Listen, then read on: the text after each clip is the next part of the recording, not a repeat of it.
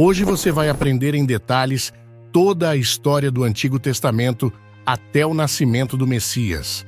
Tenho certeza que se você assistir todo o vídeo, você será iluminado com as Escrituras e saberá a história completa do povo de Deus. Tudo o que será ensinado aqui está contido no livro Panorama da História Cristã, escrito pelo pastor Hernandes Dias Lopes. Tudo começou no princípio, antes do início. Só existia Deus. Ele nunca deixou de existir, existe desde a eternidade. Ele não teve origem, é a origem de tudo. Ele não foi criado, é o Criador de todas as coisas. Ele não passou a existir, é o Pai da eternidade. A eternidade é um atributo exclusivo de Deus. No princípio, Deus criou os céus e a terra. No sexto dia, Deus criou o homem à sua imagem e semelhança. E do homem, criou a mulher. Adão e Eva foram criados perfeitos, puros e inocentes. Eles tinham plena comunhão com Deus, viviam deleitos no jardim de Deus como mordomos da criação de Deus. Eles, porém, caíram em pecado e toda a raça humana foi precipitada nesse abismo de depravação total.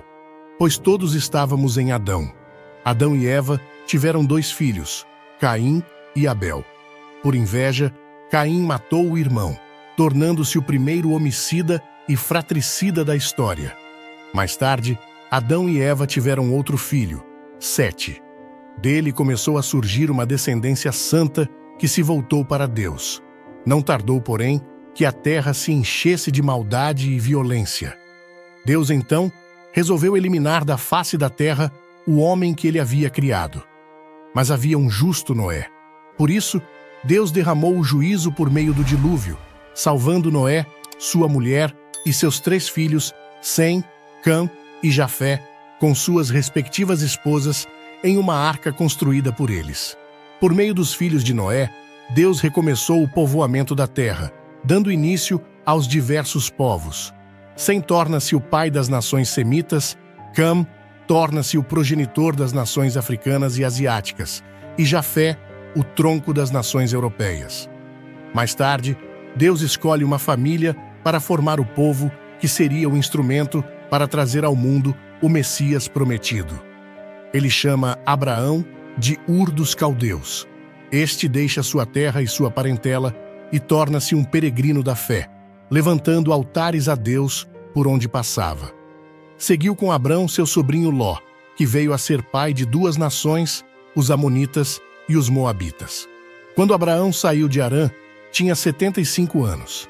Deus prometeu que ele teria um filho, o filho da promessa, e seria pai de numerosa nação, e nele seriam benditas todas as famílias da terra. Abraão esperou 11 anos sem que a palavra de Deus se cumprisse. Então, Sara, sua mulher, deixando de crer na promessa divina, entregou sua serva Agar para coabitar com Abrão.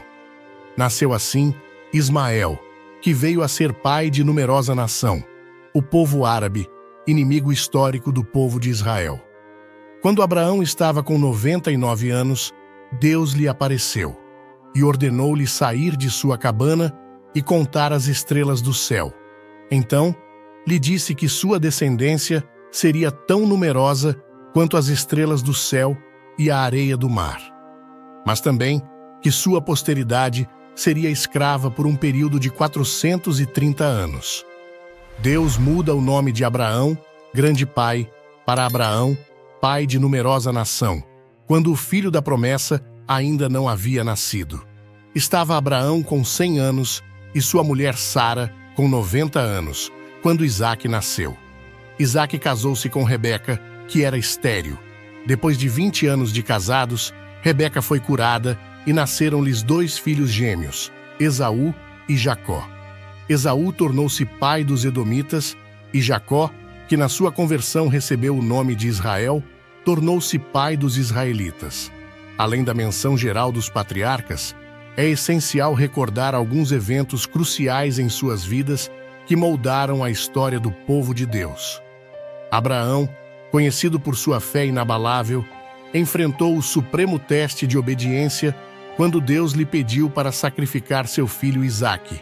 um momento que prefigurava sacrifícios futuros e mostrava a profundidade da fé e da confiança em Deus. Isaac, por sua vez, teve um papel central na continuidade da promessa divina, especialmente evidente na escolha de sua esposa, Rebeca. Jacó, um patriarca de grandes lutas e transformações, teve um encontro transformador com Deus, lutando com um anjo e recebendo o nome de Israel, simbolizando sua luta e perseverança com Deus. E José, vendido como escravo por seus irmãos, não só subiu ao poder no Egito através de sua habilidade de interpretar sonhos, mas também desempenhou um papel crucial na preservação do povo de Israel durante um período de fome. Cada um desses eventos não apenas narra as origens do povo de Israel, mas também ilustra lições profundas de fé, provisão divina e redenção. Jacó teve doze filhos e uma filha. Por meio de José, o penúltimo filho, a família de Jacó mudou-se para o Egito com 70 pessoas. Lá, habitaram a terra de Gozém, região fértil. Essas 70 pessoas se multiplicaram de forma espantosa. A trajetória de José no Egito é uma história de resiliência e providência divina. Vendido como escravo por seus próprios irmãos, ele foi parar em terras egípcias, onde sua fé e integridade o destacaram. Na casa de Potifar, um oficial egípcio, José mostrou ser um servo fiel e competente. Apesar de uma injusta acusação que o levou à prisão, Deus continuou a operar em sua vida. Na prisão, José revelou sua dádiva divina de interpretar sonhos. Esse dom chamou a atenção do Faraó, que o procurou para decifrar sonhos perturbadores. A interpretação de José, que previa sete anos de fartura, seguidos por sete anos de fome, não apenas salvou o Egito da catástrofe, mas também elevou José a uma posição de grande autoridade, tornando-o governador do Egito. Nessa posição, José administrou sabiamente os recursos durante os anos de abundância e de fome, garantindo a sobrevivência não só do Egito, mas também de sua própria família, que veio ao Egito em busca de alimento.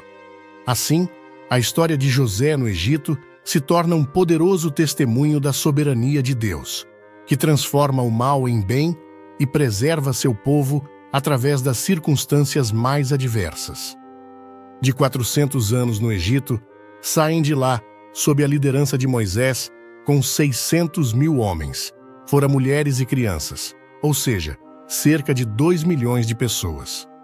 Um marco decisivo na jornada do povo de Israel, sob a liderança de Moisés, foi a revelação divina no Monte Sinai.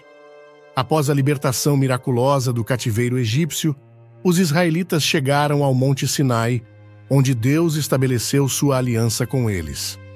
Neste momento sagrado, Deus entregou a Moisés as leis que regeriam a vida moral, civil e cerimonial do povo. Entre elas, os Dez Mandamentos se destacam como um código moral fundamental, não apenas para Israel, mas como um alicerce ético para muitas sociedades até os dias de hoje.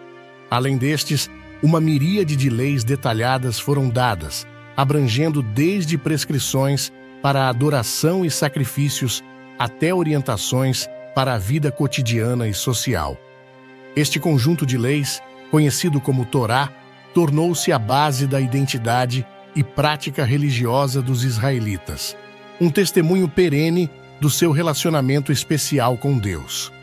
O Sinai, assim, não foi apenas o palco de um profundo encontro divino, mas também o berço da nação de Israel como um povo escolhido e consagrado por Deus, comprometido em seguir seus mandamentos e preceitos. A peregrinação pelo deserto rumo à Terra Prometida, que deveria ser feita em três meses, leva 40 anos, por causa da incredulidade do povo. Dos doze espias que foram conhecer a Terra Prometida, Dez voltam com um relatório pessimista e insuflam e amotinam o povo contra Deus e Moisés. Diante dos gigantes daquelas terras, sentiram-se gafanhotos e apequenaram, duvidando do poder de Deus.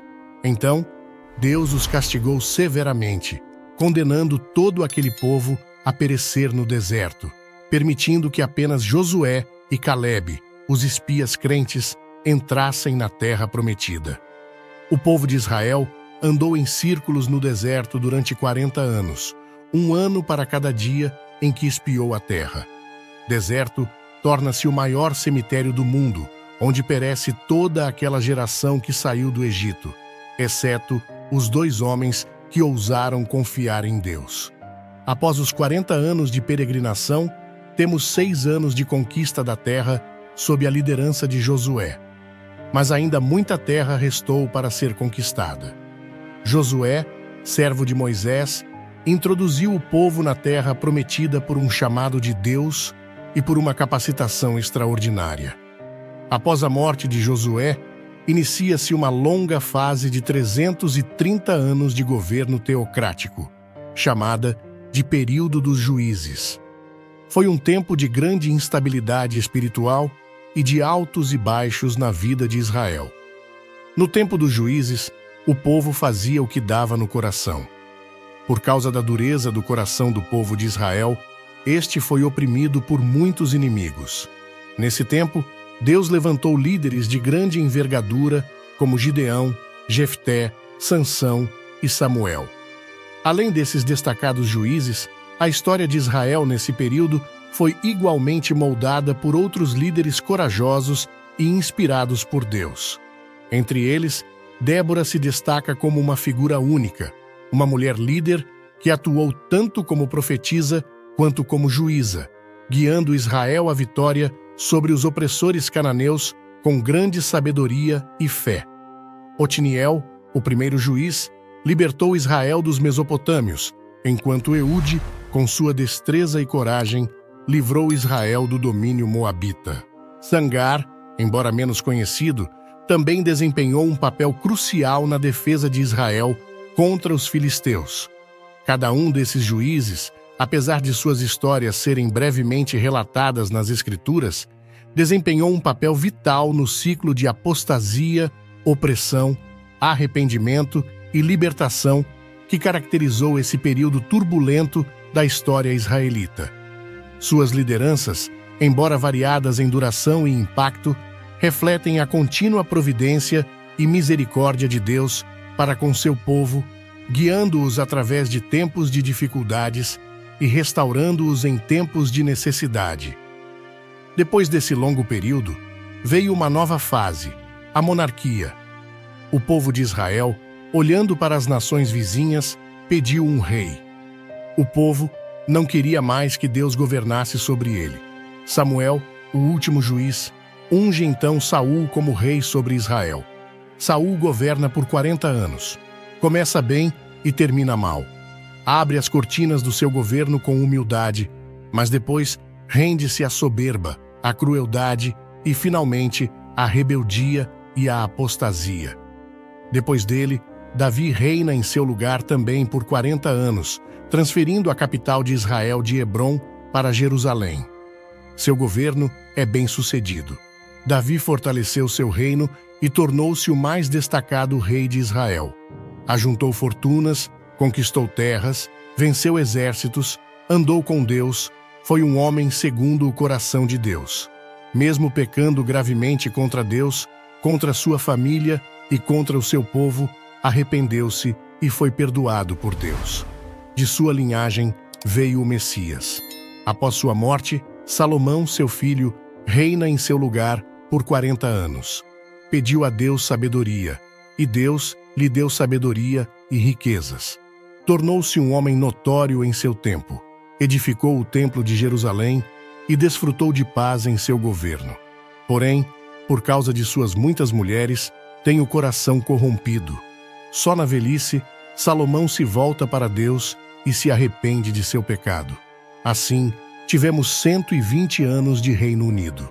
Saul caiu nas malhas da feitiçaria, Davi no laço do adultério e Salomão nas garras da idolatria. Deus atendeu ao desejo do coração do povo, dando-lhe reis, mas o povo teve de sofrer as consequências dessa insensata escolha. Além do impacto político e econômico do reinado de Salomão, é imperativo destacar sua contribuição para os livros de sabedoria e poesia no cânon bíblico. Salomão, conhecido por sua sabedoria divinamente concedida, é tradicionalmente creditado como o autor de várias obras literárias que compõem esses livros. Os Salmos, embora principalmente atribuídos a Davi, Contém também contribuições de Salomão e outros, oferecendo um rico mosaico de louvor, adoração, lamento e reflexão sobre a natureza de Deus e a experiência humana. Provérbios, uma coleção de ditos e ensinamentos, é uma fonte inestimável de sabedoria prática para a vida cotidiana, enquanto Eclesiastes reflete sobre o significado e a transitoriedade da vida e dos empreendimentos humanos. O Cântico dos Cânticos, uma obra única em sua expressão poética do amor romântico, completa esse conjunto de textos.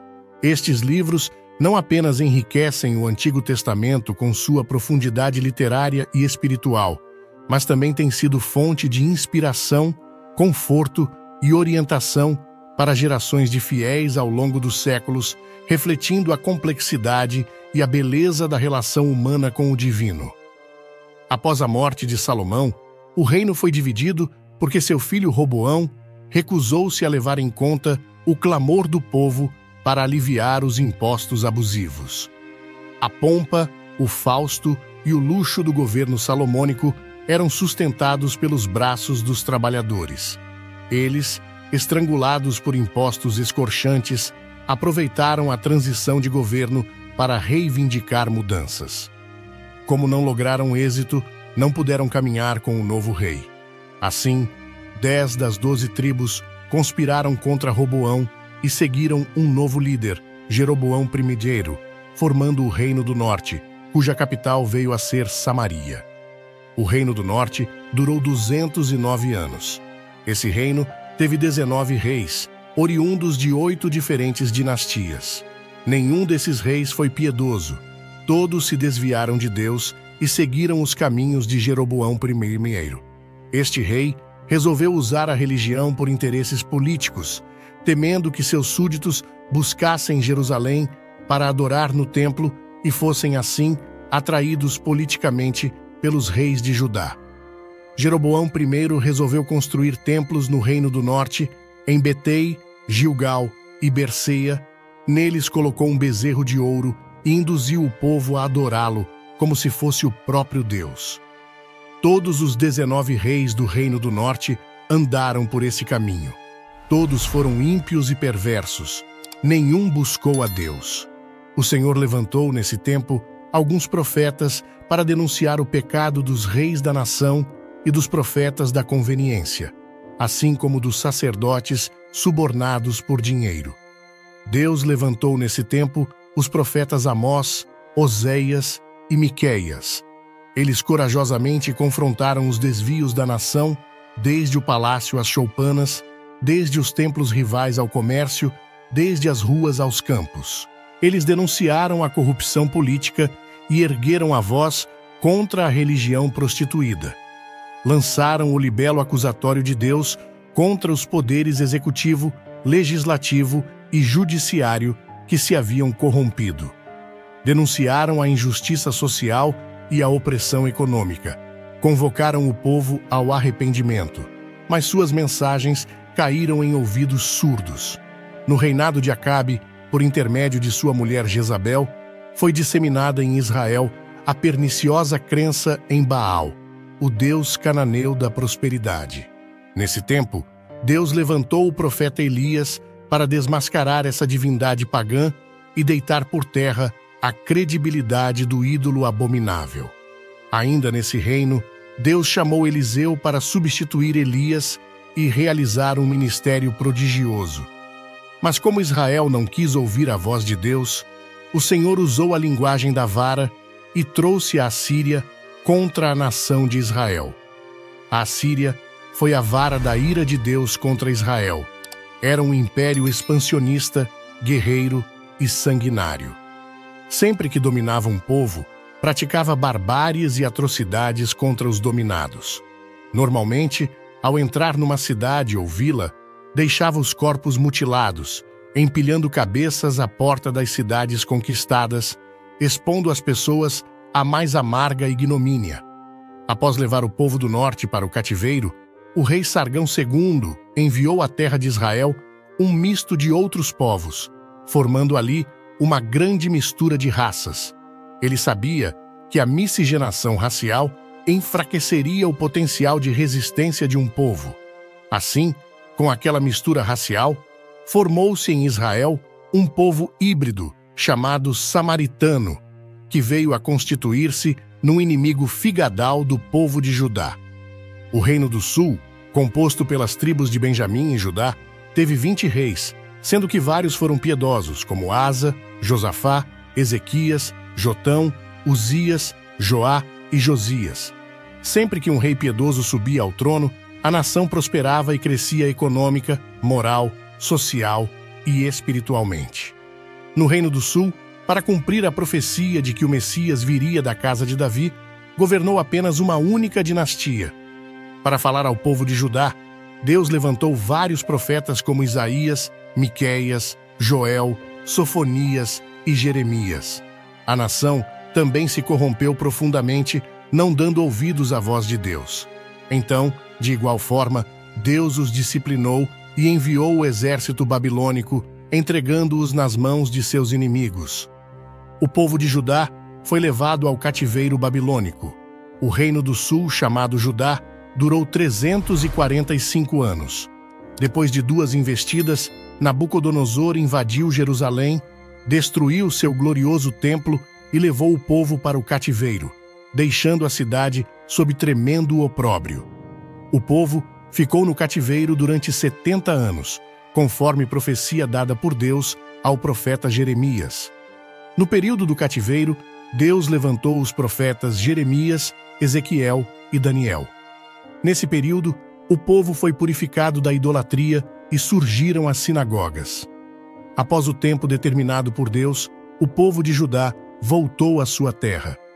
Nesse tempo, a Babilônia já havia caído nas mãos do Império Persa. Ciro, anunciado por Deus 200 anos antes de nascer, liberta o povo judeu e abre as portas para o seu retorno à terra de Canaã.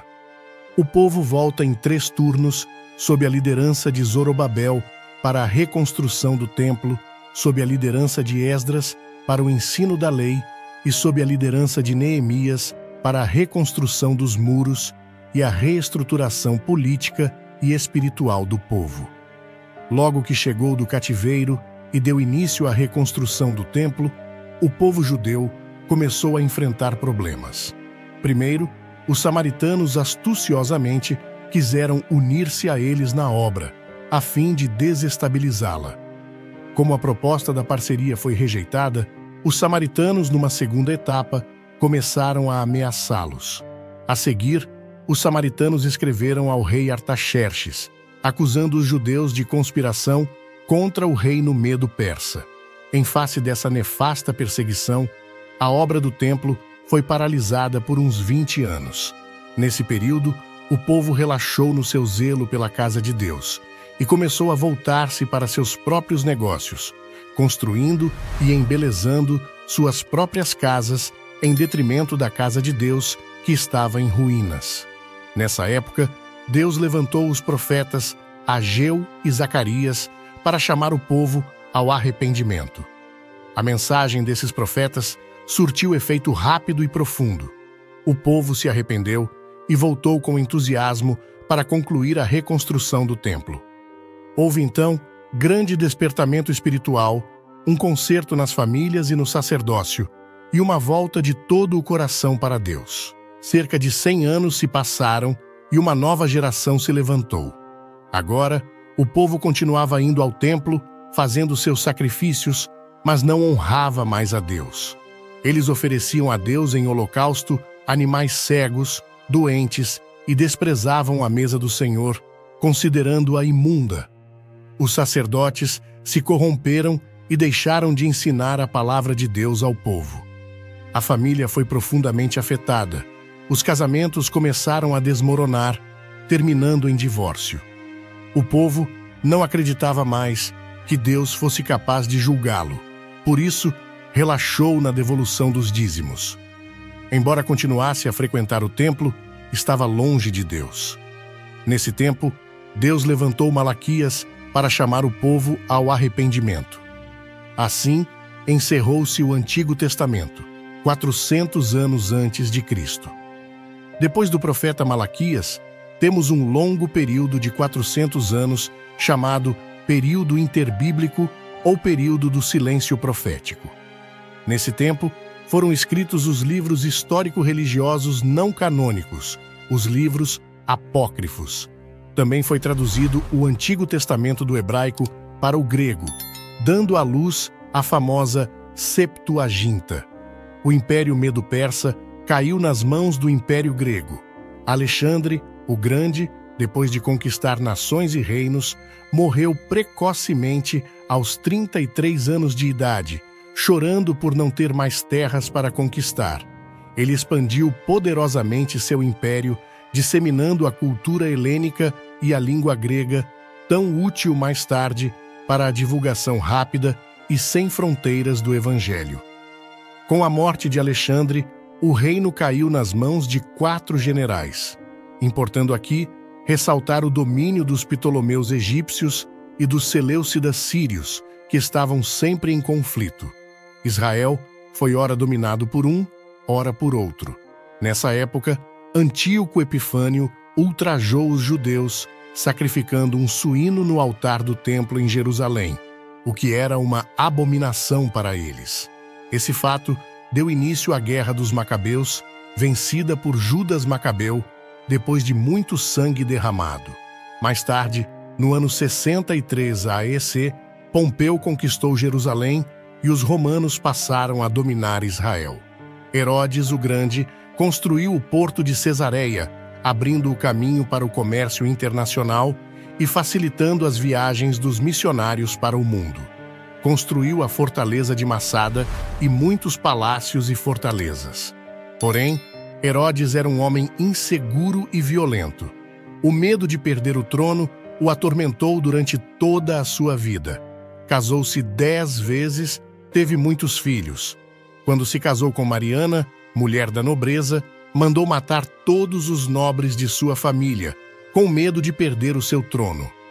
A pedido de sua sogra, nomeou Aristóbulo, seu sobrinho de apenas 17 anos de idade, como sumo sacerdote de Jerusalém. Mais tarde, ao ver que este conquistava a simpatia do povo, mandou matá-lo. Sua sogra, com medo, fugiu para o Egito, mas Herodes enviou seus emissários atrás dela para matá-la. César Augusto o chamou a Roma por causa de suas atrocidades. Antes de ir, porém, mandou matar sua mulher Mariana com receio de que ela conspirasse contra ele em sua ausência. Mais tarde, enviou dois de seus filhos a Roma para estudarem.